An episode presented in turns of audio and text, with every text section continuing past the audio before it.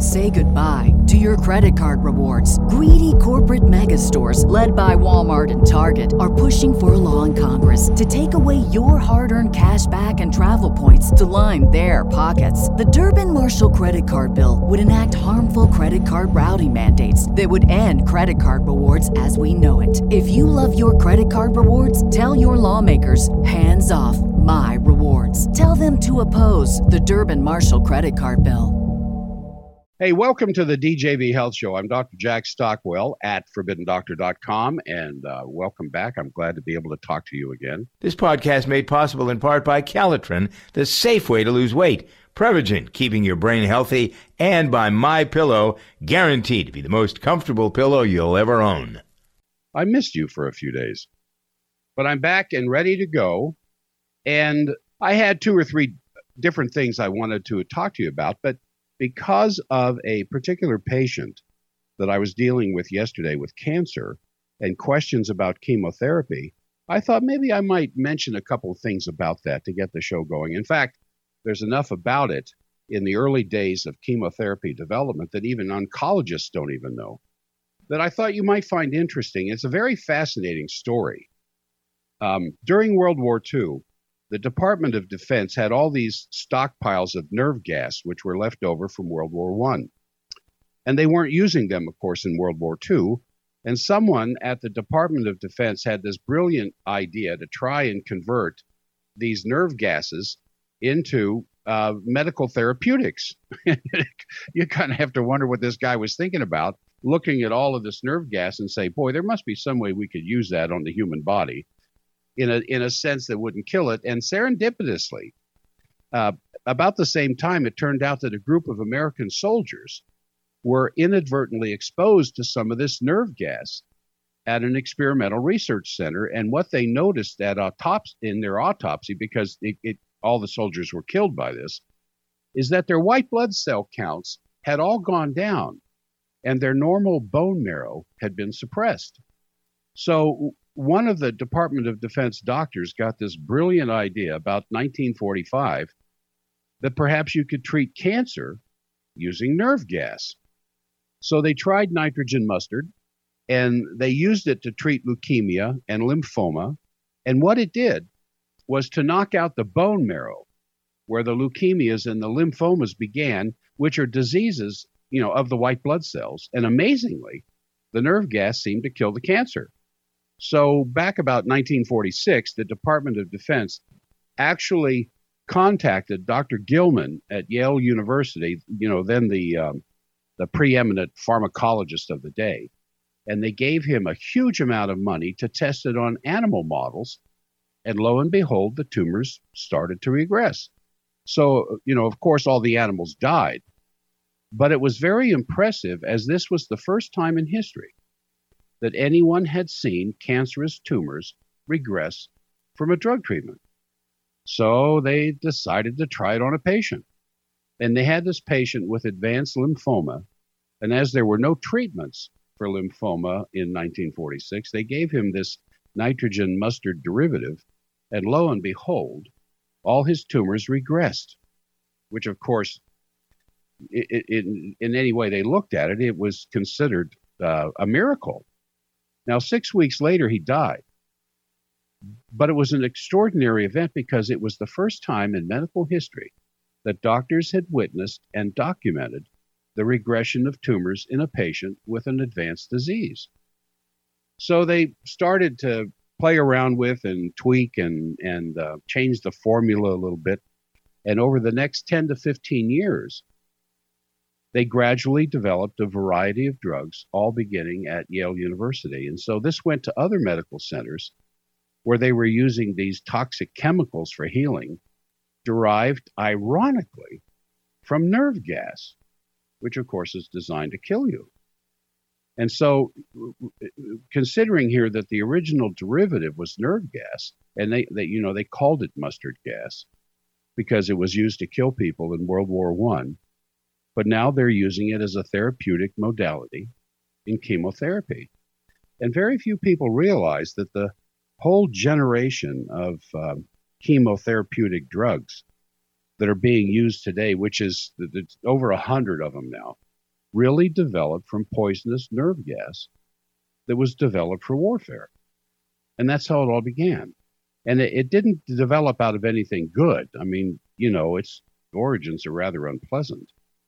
But that's how it all began with the Department of Defense contracting doctors to use their nitrogen mustard stores to see if they could use it to treat any kind of a disease. So, why was the medical community so excited about something like this? Well, when Goodman and Gilman, and Gilman there at, at Yale published their results with the um, the animal studies that were showing success with these aggressive lymphomas in these animals, when they published their um, their first case report of this of us with a single patient, the one that died six weeks later, but not till after his tumors had regressed. And remember, this was kind of an original formula, so it was kind of rough. And the fellow was dying anyway.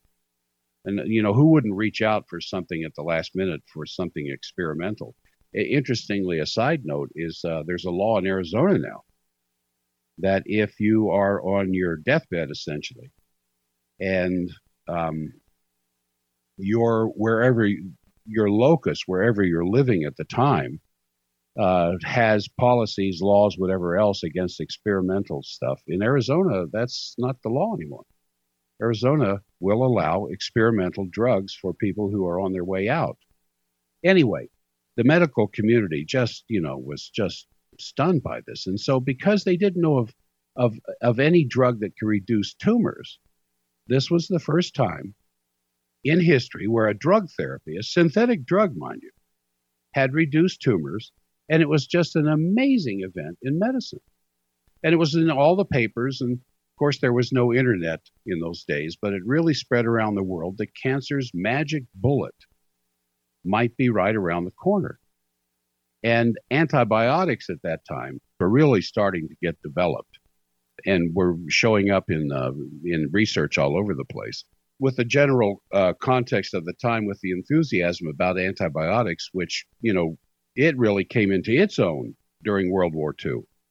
I mean, early soldiers with injuries using antibiotics could reverse these terrible infections. Now, antibiotics had showed up a decade before, you know, with, uh, was it a Fleming, I think, in, up in Toronto that I can't remember if Fleming was the one who came up with the uh, diabetes drug or if Fleming was the one who accidentally discovered penicillin. In any event, uh, the early development of antibiotics showed up about the same time um, as World War II. And then after World War II, you have this uh, conjunction taking place with the development of anti cancer drugs. And so researchers thought, my goodness, here's another magic bullet with the antibiotics, you know, uh, that could take care of pneumonia. But now we have something that could make tumors go away just as antibiotics were curing infectious diseases, like I said, with pneumonia and terrible infections, which previously had no treatment. And if you did not recover on your own prior to this time with serious pneumonia, uh, you were a goner. So they thought they had it. They thought that this nitrogen mustard derivative was the next penicillin for cancer, so to speak. And just as everything had come together with these extraordinarily effective antibiotics, which of course was very overstated, well, we know that now.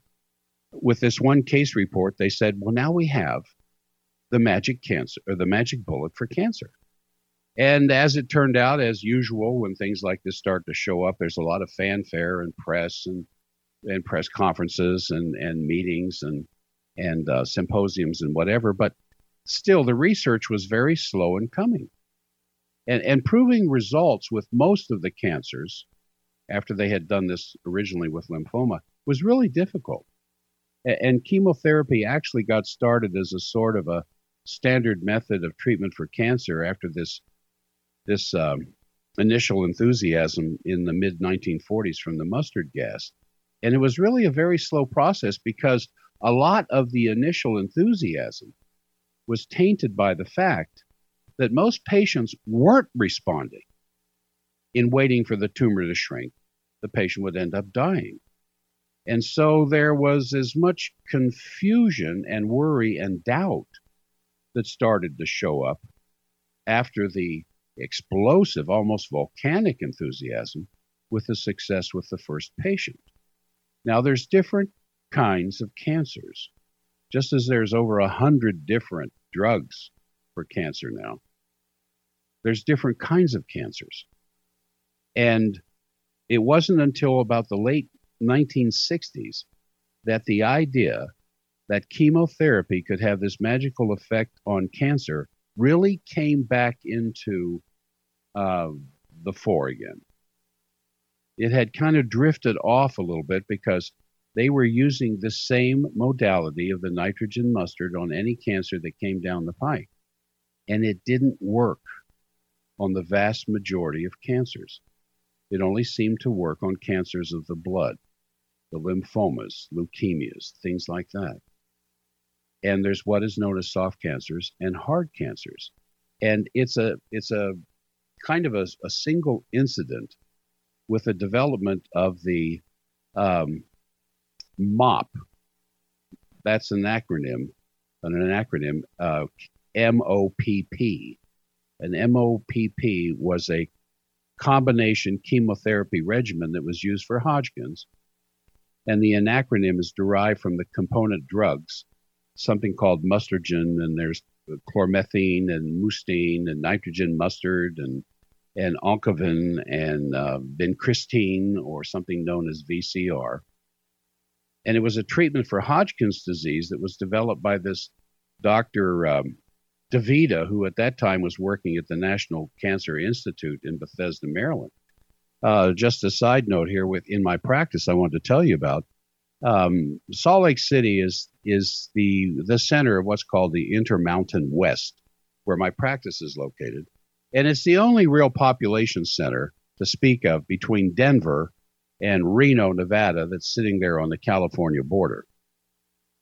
And there are um, some really well-known, well-established uh, cancer treatment centers, the the Huntsman Center in Salt Lake, because there that's the only Salt Lake's the only population center, and so um, I have in the past talked to medical people that are associated with the Huntsman Cancer Center, and they do an awful lot of research and do a lot of good. In fact, one of the side of, uh, side studies that they did that has been poo-pooed, the same as some studies that came out of Africa that were very exciting. That they found out that people who have cancer, certain kinds of cancer, if you gave them measles, introduced measles into the body so that they had a measles infection, the cancer disappeared. Fascinating stuff. Why? Because the cancer doesn't know that you're there, and your body doesn't know the cancer is there. And if we have time in this podcast, I can get more into that as to why you can have tumors developing in the body for so long before you ever know it that your immune system didn't see it. But when they really turn the immune system on with something like uh, what is considered a viral disease like measles, the immune system gets this five alarm fire going off. It signals the immune system to get out of their lazy cots and get back out on the battlefield and go to work. And suddenly, oh my gosh, what is this stuff? And destroy the cancer in a matter of days. Now, that would be a very, very inexpensive treatment for cancer.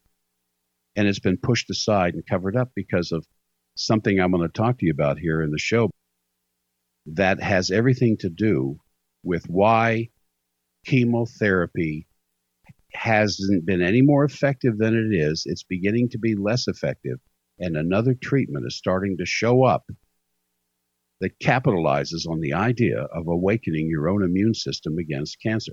But let me go on here with the, the, this original story because the interesting thing is with some of these Hodgkin patients, the results were were long-standing that they seemed to be cured, and so this was the first time that there was a significant long-term effect from synthetic, very toxic chemicals, mind you. And Dr. DeVita deserves a lot of credit for that. I mean, you know, we ought to give the devil his due But it did work for a lot of these Hodgkin patients. Up to about 50% of the advanced cases seemed to respond um, beautifully for long periods of time. Yeah, there was toxicity, there was some rather yucky side effects that would show up. But Dr. DeVita's work with Hodgkin's really prompted a new enthusiasm for chemo by the late 1960s that had kind of gone off to the side for a while. And so a lot of the enthusiasm for the 1940s had waned because they weren't getting the results that they thought they would. And so Dr. DeVita really revived this whole new interest in the use of these toxic synthetic medications for the treatment of cancer. So it just so happened to be the disease that he was working on that started to get them to understand that there was a big difference between cancers of the blood and the hard cancers lung, uterine, breast, prostate, things like that. We'll continue with more of the DJV Health Show next. I'm Dr. Jack Stockwell at ForbiddenDoctor.com. Say goodbye to your credit card rewards. Greedy corporate mega stores, led by Walmart and Target, are pushing for a law in Congress to take away your hard earned cash back and travel points to line their pockets. The Durbin Marshall credit card bill would enact harmful credit card routing mandates that would end credit card rewards as we know it. If you love your credit card rewards, tell your lawmakers hands off my rewards. Tell them to oppose the Durbin Marshall credit card bill very happy to be with you here today with what with with a little bit of history, medical history that uh, I personally find very fascinating. And it was, you know, it was kind of like uh, 1946 all over again because Hodgkin's is a very unique disease, and it's one of only a few of the hundred cancers that actually responds to chemo. I mean, we all know people, family members, friends, whatever else, you know people, I certainly know people that have uh, gone under chemo treatment for these hard cancers, and I'll get into more detail that in a moment, that did not survive. But you may know, I certainly know people with Hodgkin's, non Hodgkin's, different kinds of lymphoma, leukemias, pediatric children leukemias, uh, even um, testicular cancer, obviously in men responds to this kind of a treatment when there's so many cancers that don't. And so it just so happened to be the disease that they were working on. And it happened to be one of the few cancers that actually responds to these toxic chemotherapy drugs. And they assumed if chemotherapy could work so effectively for Hodgkin's disease, which in those days was a deadly illness, it has to work for everything else you know, for all the other cancers, but that was an assumption that was not warranted, and it turned out to be very erroneous because of Dr. DeVita's work and his work specifically with Hodgkin's disease, and specifically with his work with this MOP, this MOPP chemotherapy regimen. There was this um, burst of news in uh, the newspapers and magazines and news reports and medical journals. I mean, just everywhere. So the question that they had then was then why then is chemotherapy so ineffective for most types of cancers, the hard cancers, especially at the stage four level? And there's a lot of people who, uh, when they finally discover the fact that they have cancer, it's already at stage four. Now, I've got a very good friend of mine that I've known since the 1970s who showed up in my clinic. I hadn't seen him for a few years, but he showed up in my clinic last summer with stage four bowel cancer and he was told, "Well, we're going to take your bowel out." And he says, "Well, like the devil you are." And they said, "Well, if we don't take your bowel out, you're going to die." Does that mean I have to poop in a bag on my stomach? Yeah. No, that's not going to happen. I'll die first. So he comes to me, and I said, "Well, you know, that's one of the reasons why we created these enzymes, long life energy enzymes, following Dr. Gonzalez's uh, protocol in um, Manhattan." who just very effective enzyme treatment for cancer. And I'm not a cancer doctor, and I don't treat cancer, but I offer nutrition support for my patients who do have cancer. So I said, Well, Larry, I want you to take 10 of these in the morning and 10 of these at night on an empty stomach. They're capsules, they're the long life energy enzymes are capsules. I want you to take 10 in the morning on an empty stomach when you first wake up and don't eat anything for at least 45 minutes. And then I want you to take 10 of these before you go to bed at night on an empty stomach, not having eaten anything for at least three hours before you go to bed. And he had, he was so fearful of having to poop in a bag the rest of his life that he, he said, Well, Jack, I'll do anything. I'll, I'll do anything you tell me to do. And I said, Well, then after you take the enzymes, I want you to go out and howl at the moon for half an hour. I was just, you know, just kidding with him. And he did it. And I said, I want to see you in 30 days. He came back in 30 days and he had a little bit more color in his face. But he said, Jack, the bleeding stopped. I'm not passing any blood. And I said, Well, what does the oncologist say? Well, I haven't seen him yet because they're mad at me because I won't do their treatment. You get back in there and have them re examine you. Well, the tumor was still there, but he wasn't passing any blood. So I said, I want you to continue with this regimen for at least another 30 to 60 days. Don't change anything that you're doing except get sugar out of your diet. No sugar whatsoever because that is the food of cancer. Cancer cells are so primitive they can't metabolize anything but sugar. So if you get rid of the sugar, according to Johns Hopkins Medical Center, you get rid of the sugar, you starve the cancer. So between that and the enzymes, that's what I want you to do, and I want to see you in 60 days. He comes back in 60 days. This fellow is 77, 78. He works for himself. He builds mining equipment. He says, Jack, I'm back to work. I'm back out in my garage. I'm working eight to 10 hours a day. I have plenty of energy. Well, tell me about the tumor. He said, Well, it's still there, but it's getting encapsulated and it's not bleeding.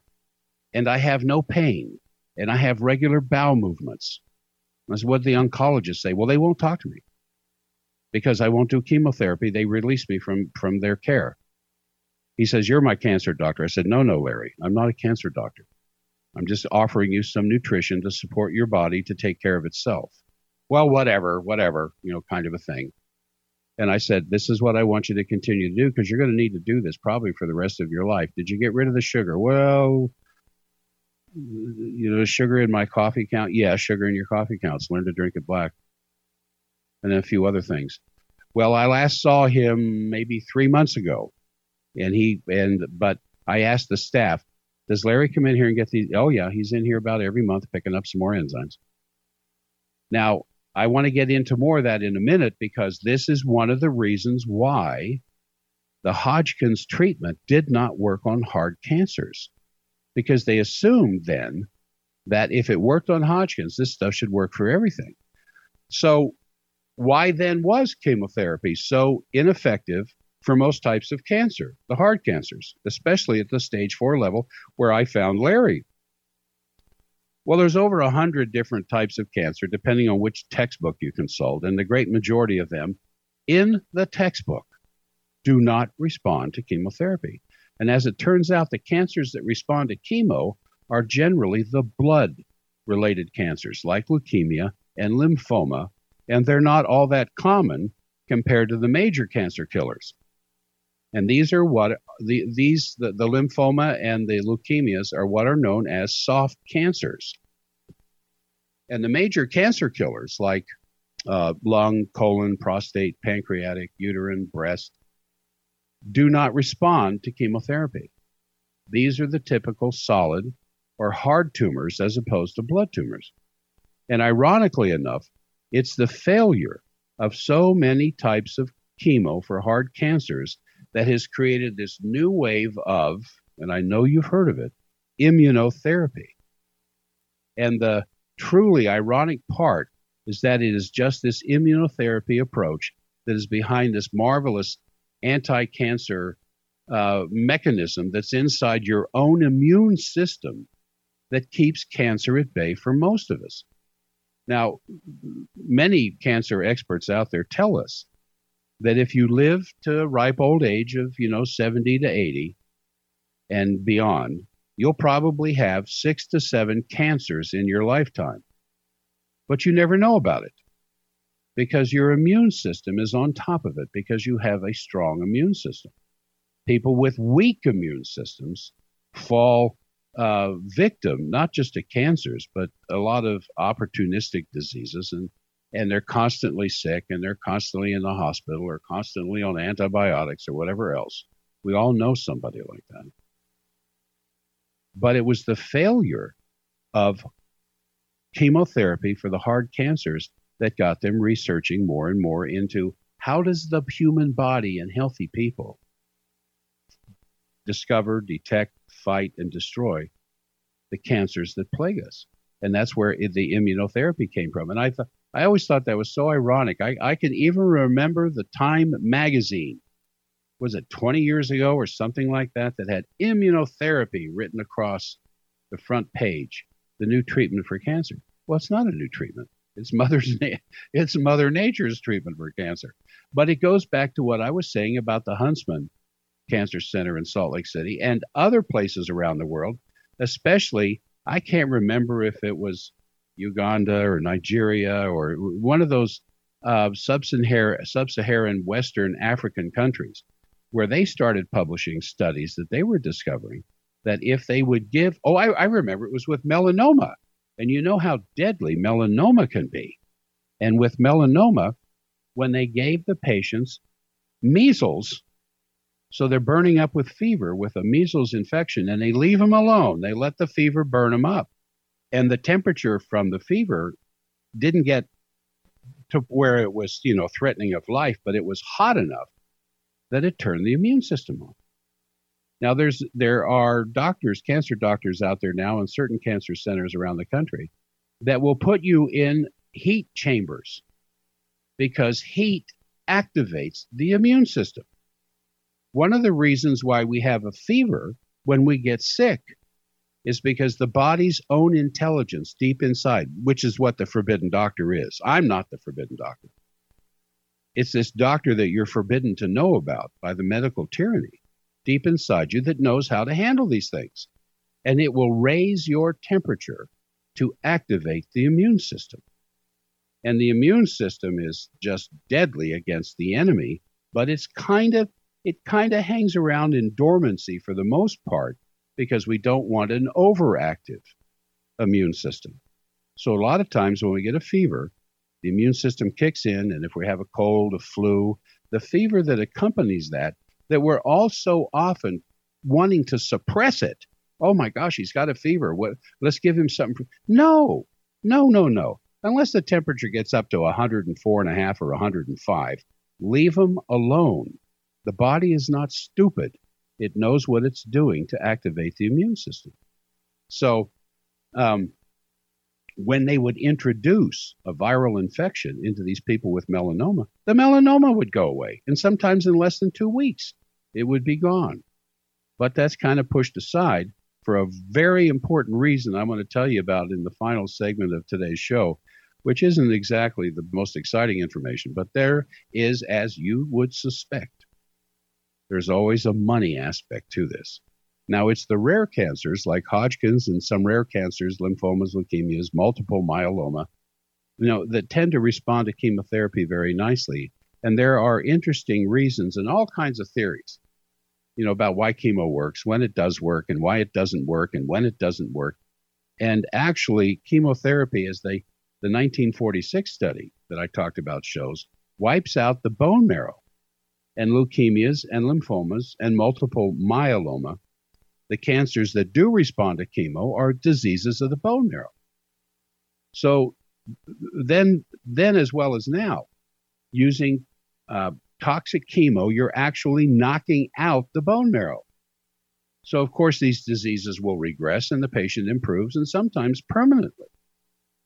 But the other solid tumors, the major cancer killers, like tumors of the breast and the lung, they're not bone marrow cancers. So you can wipe out the bone marrow with the chemo, but these hard cancers will still continue to grow because the cancers don't derive from bone marrow stem cells. So, for the great majority of the major cancer killers, chemotherapy is ineffective. So we'll continue with more of the DJV Health Show. Next, I am Dr. Jack Stockwell at ForbiddenDoctor.com. So it's great business time for Calotren. I would think the phones would be ringing off the hook and people would be ordering ad nauseum. That's right. You know, it'll be 25 years this April, and we've been helping customers lose weight safely and effectively for 25 years. So if you need to lose some weight, you've really got to check it out on our website, toploss.com, because like Doug said, it's so much more than just a weight loss product. I mean, we're not talking about uh, a quick fix fad product. There are no drugs, there are no stimulants. Our number one ingredient is collagen protein. Uh, it's got types 1 and 3. That's for the muscle and the joints. All right, and don't forget the 9090 special right now.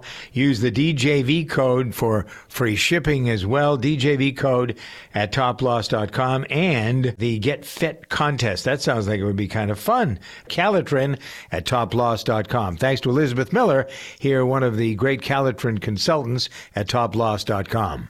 You're listening to DJV Health with Dr. Jack Stockwell. Listen and learn. So, I want to get to the heart and core of what I'm talking about here. There's this special area of medicine, uh, oncology, onkos. It comes from Greek onkos, meaning tuberology, of course, meaning a study of. And as is the case probably in every all the other businesses aspects of free enterprise, anytime there's a chance to make more money, there's going to be a movement into that area. And I, the reason I bring that up is because there are cancer drugs very expensive, like Avastin that was on the market for two years for breast cancer. Um, that had to be taken off the market. Very expensive drug, but it didn't work. Somehow it got through the FDA in the marketplace, didn't work. And and all and all of this this this kind of hype and push in this direction exists just to get drugs approved that cost a lot of money, which oncologists can then charge to the insurance companies and make a fortune off of it. And chemotherapy can cost anywhere from fifty to hundred thousand dollars for a single patient. There's treatments for pancreatic cancer that are not effective, can cost fifty to seventy thousand dollars. And so the cost of cancer therapy obviously is enormous. And it's estimated that chemo may be costing up to about 100 billion a year in the US alone in terms of gross income, a 100 billion dollars. I mean, that's a lot of money and who's going to stop that gravy train? Regardless of whether the stuff works or not. Um, but I bring this to your attention because, as I'm sure you know, it's money that rules healthcare in America. In all the other industrialized Western nations, healthcare is provided by the government. But in America, these, you know, and those governments only pay for what is tried and true and works. All the other countries, Canada, Mexico, the European countries, the European Union countries, um, South American, Central American countries, all healthcare is paid for by the government. Now, of course, it's the taxpayer, higher tax rates. But those governments only pay for what works. Here in America, it's the gravy train. Whatever we can now push, that's what's going to get the attention. Now, I'm not chemo bashing. Please understand me. In a few cancers, chemo can be very effective, but that's not the point. What is the point is that a policy that's allowed to oncologists but denied to every other medical specialty has created a real juggernaut that we all pay for with these exorbitant insurance costs. What patients don't realize, they do not realize, and the media never will talk about it, is that oncologists are allowed to make money off the sale of chemo in their office. If you just Google cancer docs profit from chemotherapy drugs, they obviously have a vested interest in using these drugs, even in situations where it's not effective, because they can sell it in their clinic and make money. The New York Times had an article several years ago that pointed out that oncologists make hundreds of thousands of dollars every year themselves just off the sales of chemo. And so uh, it's all been quietly done. Oncologists make a fortune out of this. I mean, if you have 15 patients getting Avastin, that's $10,000 per patient per month. I mean, you can do the math. The fact that it doesn't work any anyway doesn't work very well. A lot of chemo drugs don't work very well, and there's a lot of confusion with or um, collusion with the drug companies and the FDA, and we all know about the revolving door that exists between our government and drug companies the CEO of a pharmaceutical company will move over to the FDA and supervise the development of the drug that their former employer was promoting. And then that works the other way as well, where officials in the FDA or the CDC will suddenly become the CEO of a pharmaceutical company. Uh, unless you're watching this stuff in business magazines, it's private information. It's announced in the news once, and then essentially it's never mentioned again. and so my brother, when he was uh, brother-in-law, when he was the medical director of the largest HMO in in uh, Utah, where he just retired from here recently, told a story where they laid off a bunch of high-ranking directors, one of which was an oncologist. And he and he told my brother-in-law, "Hey, it's okay. They got rid of my position. I'll just go back to private practice. I'll make more money there and, and, anyway because I never will run out of cancer patients." I mean, it's so sad. We're not winning the war on cancer. In fact, we're losing ground. Where in several states, cancer has surpassed uh, heart disease as the number one killer. So I have podcasts at uh, forbiddendoctor.com. If you go to the podcast search bar on the homepage and put in cancer, we have probably a, half a dozen podcasts that go into much greater detail. And if you're interested in my enzymes, as you should be for energy alone, you can go to forbiddendoctor.com and there on the homepage you have a way to be able to order the long life energy enzymes that I'm telling you are just changing lives left and right. Well, that's it for this week's DJV Health Show. Remember, you can hear all of our DJV Health Show podcasts with me and Dr. Ken Kronhaus at djvhealthshow.com. And you can listen to my podcast at forbiddendoctor.com. I'm Dr. Jack Stockwell. I am Robert Strickler. My wife Joyce and I have been married for 53 years. Certainly, one of the really important things in my life are our children and our grandchildren. I am essentially a writer. I've been involved in communications in the media.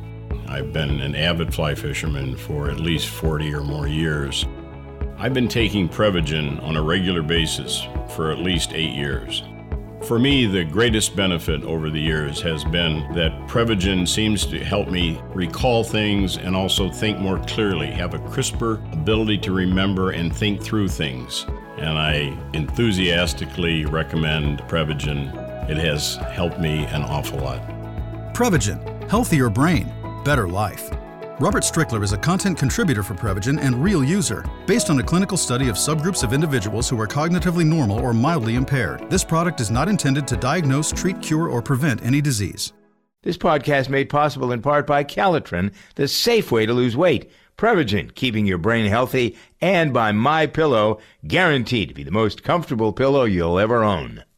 Say goodbye to your credit card rewards. Greedy corporate mega stores, led by Walmart and Target, are pushing for a law in Congress to take away your hard earned cash back and travel points to line their pockets. The Durbin Marshall credit card bill would enact harmful credit card routing mandates that would end credit card rewards as we know it. If you love your credit card rewards, tell your lawmakers hands off my rewards. Tell them to oppose the Durbin Marshall credit card bill.